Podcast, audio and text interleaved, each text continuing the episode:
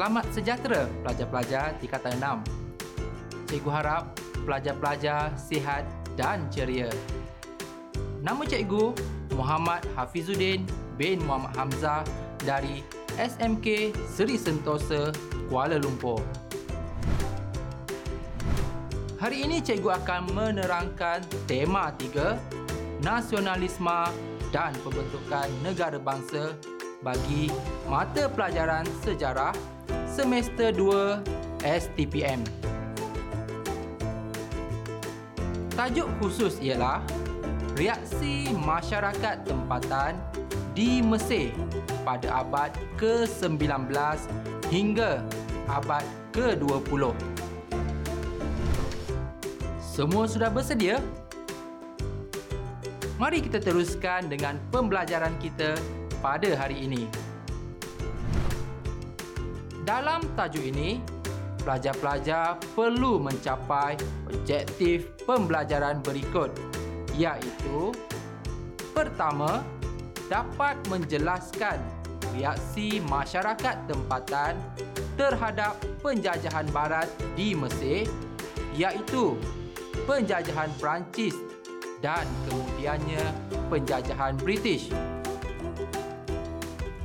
Seterusnya, dapat menghuraikan peranan tokoh-tokoh yang terlibat dalam memberi tentangan terhadap penjajahan barat di Mesir. Cikgu berharap melalui perkongsian ini, pelajar-pelajar berjaya mencapai semua objektif pembelajaran. Pelajar-pelajar, mari kita mengetahui sedikit latar belakang mengenai negara Mesir. Mesir adalah sebahagian daripada wilayah kekuasaan Empire Turki Uthmaniyah pada abad ke-18. Sejarah penguasaan barat ke atas Mesir dimulai dengan penjajahan Perancis dari tahun 1798 hingga tahun 1801 dan diikuti oleh penjajahan British mulai tahun 1802 hingga tahun 1918. Akibatnya, daripada cengkaman ekonomi yang dikuasai oleh penjajah barat iaitu Perancis dan British, maka berlakunya reaksi masyarakat Mesir yang diterajui oleh pemimpin tempatan hingga kepada masyarakat setempat. Oleh itu, cikgu harapkan dalam tajuk ini berkaitan reaksi masyarakat tempatan terhadap penjajahan barat di Mesir. Pelajar-pelajar boleh ingat tentang beberapa perkara penting iaitu pertama nama gerakan kedua tokoh pemimpin gerakan penentangan ketiga siapakah yang mereka tentang? Keempat, isu apa yang mereka tentang dan lokasi berlakunya penentangan. Dan proses penentangan dan implikasi penentangan. Pelajar-pelajar, reaksi pertama masyarakat Mesir ialah melalui pemberontakan Kaherah kedua yang berlaku pada 20 Mac hingga 21 April 1800. Gabungan penduduk Islam dan Kipti Kristian telah bersatu mengumpul wang bagi membeli senjata dan ubat bedil untuk menentang Perancis maka berlakulah beberapa siri peperangan dengan kehadiran Turki Uthmaniyah dan British yang bergabung dengan penduduk tempatan bagi menentang Perancis. Pelajar-pelajar, implikasinya ialah kerugian yang banyak dari segi nyawa dan harta benda bagi kedua-dua pihak iaitu Mesir dan Perancis.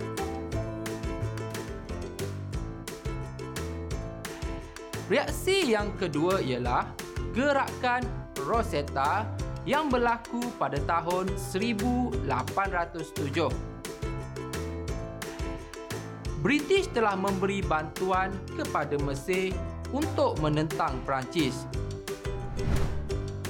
Baiknya British kerana sanggup membantu Mesir untuk mengusir Perancis.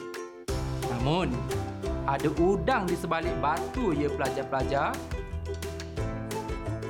Maka pada tahun 1802 Perancis berjaya diusir dari Mesir. Tetapi British terpaksa berundur dari Mesir berdasarkan perjanjian Amin. Namun pada tahun 1806 British telah bekerjasama dengan Alfie Bay iaitu seorang pemimpin Mamluk Mesir. British membantu Alfie menguasai Mesir dengan syarat British diberi peluang untuk menguasai pantai-pantai Mesir.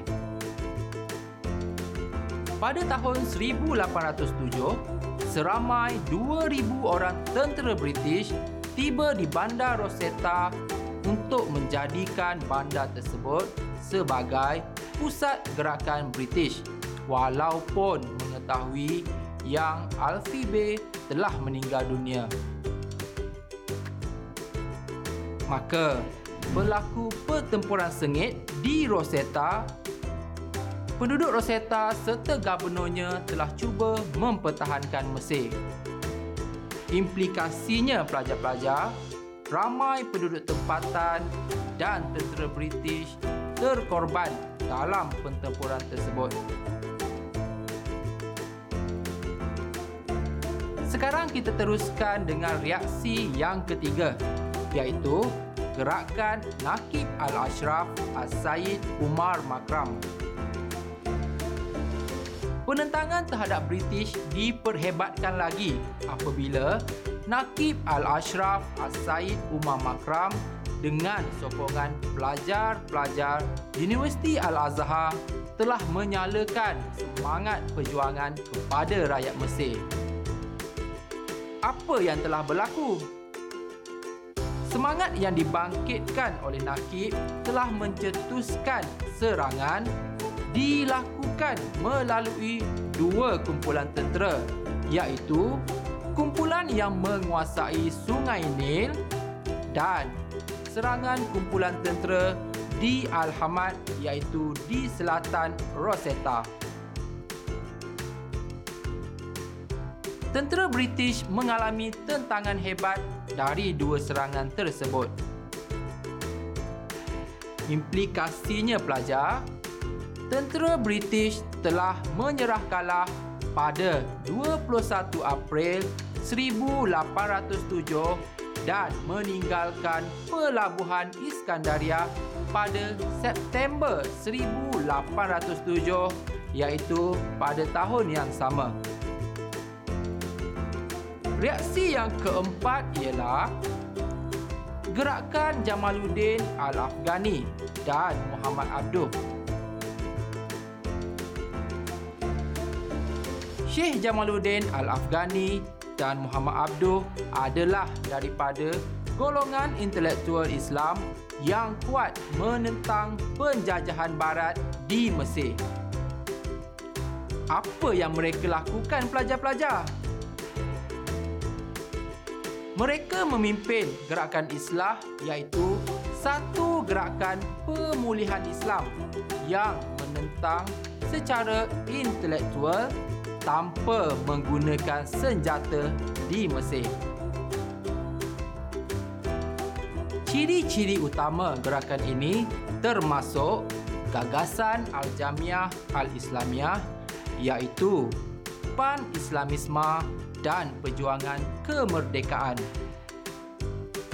Pelajar-pelajar, kesemua idea dan program gerakan Islah dilaksanakan melalui pelbagai kaedah termasuk melalui proses pengajaran, pidato dan media masa iaitu menggunakan majalah dan akhbar-akhbar serta karya-karya ilmiah.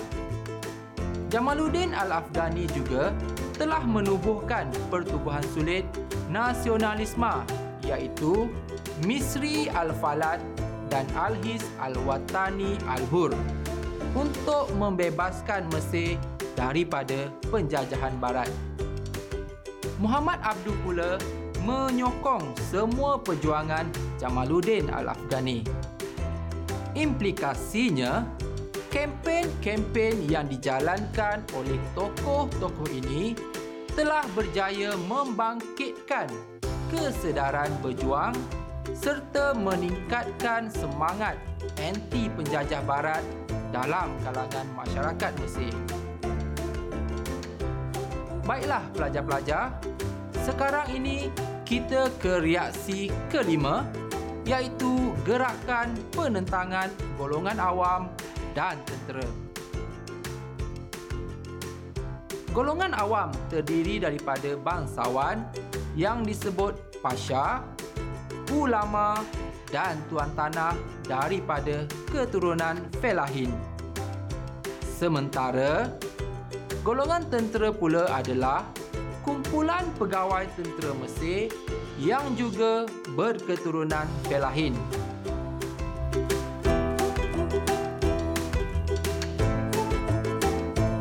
Pelajar-pelajar, golongan awam terutamanya para ulama amat bimbang dengan pengaruh sekularisme dalam kalangan rakyat Mesir.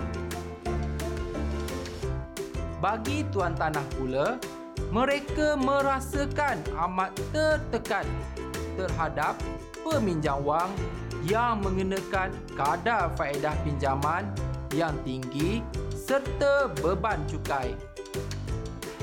Bagi golongan tentera pula, mereka menentang kepimpinan Turki Kirkasia yang mempunyai taraf istimewa dalam bidang pentadbiran serta ketenteraan di Mesir ramai pegawai tentera berbangsa Mesir diberhentikan perkhidmatan.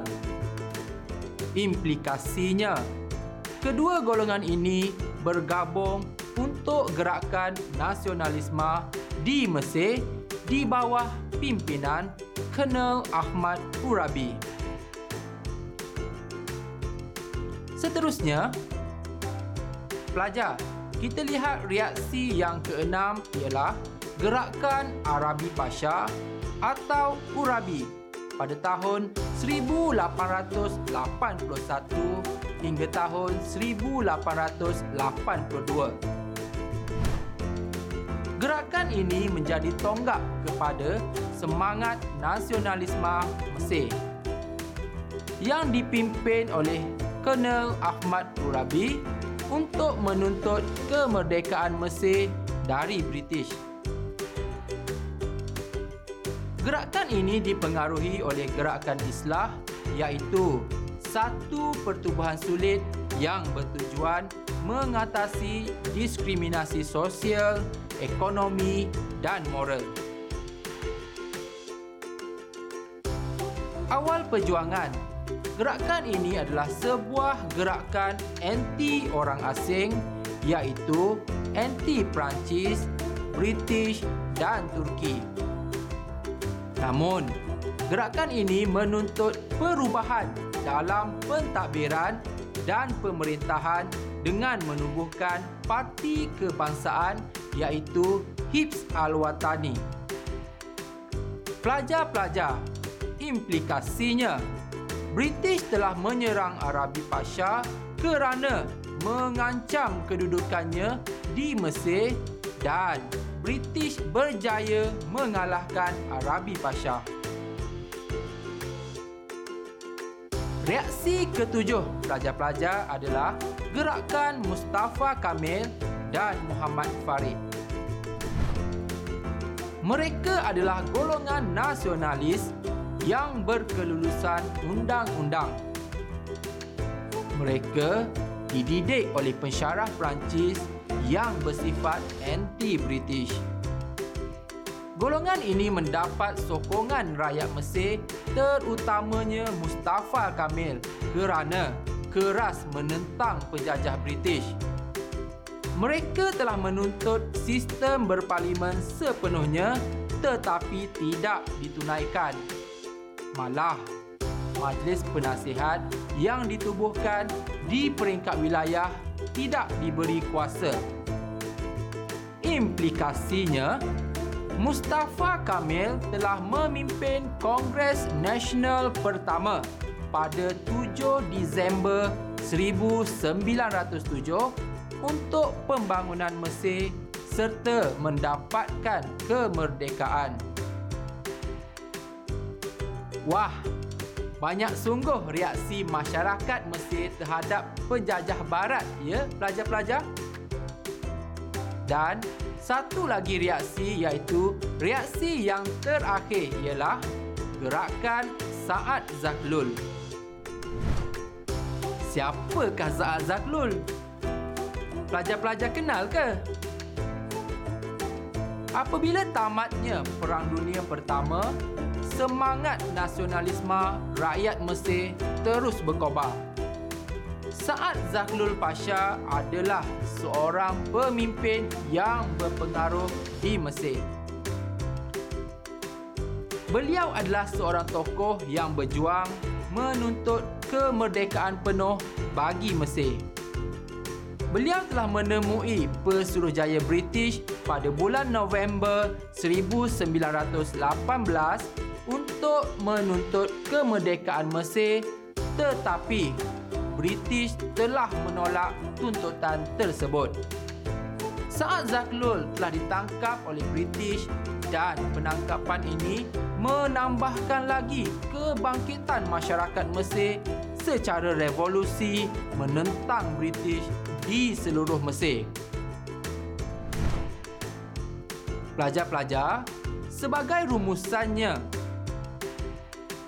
Kezaliman pihak penjajah dan dasar pembaratan kerajaan telah membangkitkan gerakan penentangan rakyat Mesir. Penentangan yang berterusan oleh golongan nasionalis Mesir telah memaksa British mengisytiharkan kemerdekaan pada tahun 1932. Namun begitu pelajar-pelajar, kemerdekaan dalam erti kata yang sebenarnya hanya diperoleh oleh Mesir pada tahun 1952 apabila Mesir menjadi sebuah negara republik. Sebagai latihan pengukuhan, pelajar-pelajar boleh jawab soalan. Soalannya ialah, galurkan gerakan penentangan rakyat Mesir terhadap penjajahan barat dari abad ke-19 Masihi hingga abad ke-20 Masihi. Soalan ini adalah soalan sebenar STPM tahun 2018.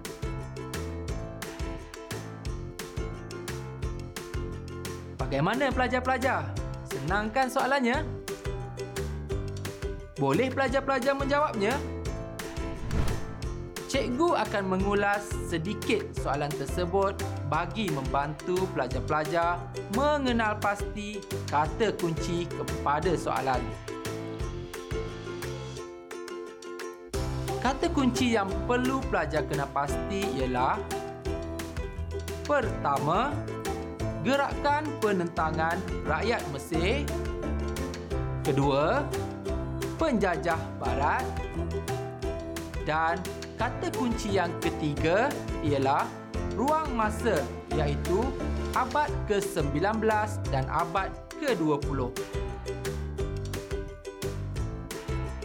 Dari pemahaman kata kunci, maka pelajar-pelajar boleh menjawab dan membincangkan jawapan bersama-sama guru serta rakan-rakan.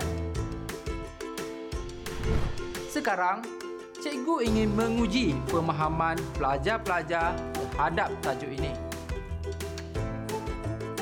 Pelajar-pelajar boleh menjawab soalan-soalan berikut.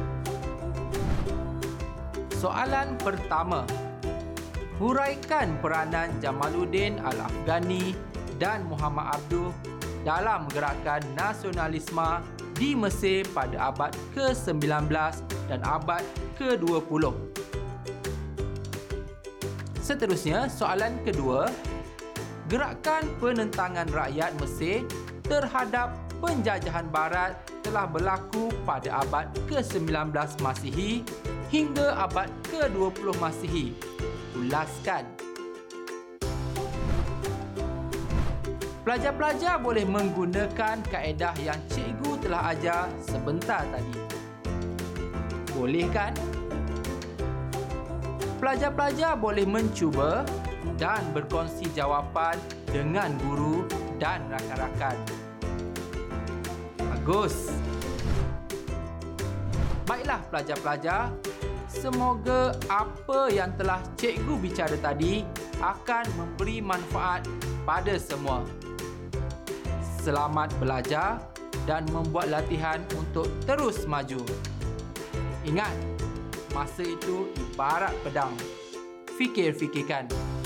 Sehingga kita berjumpa lagi bersama saya, Cikgu Sejarah Anda.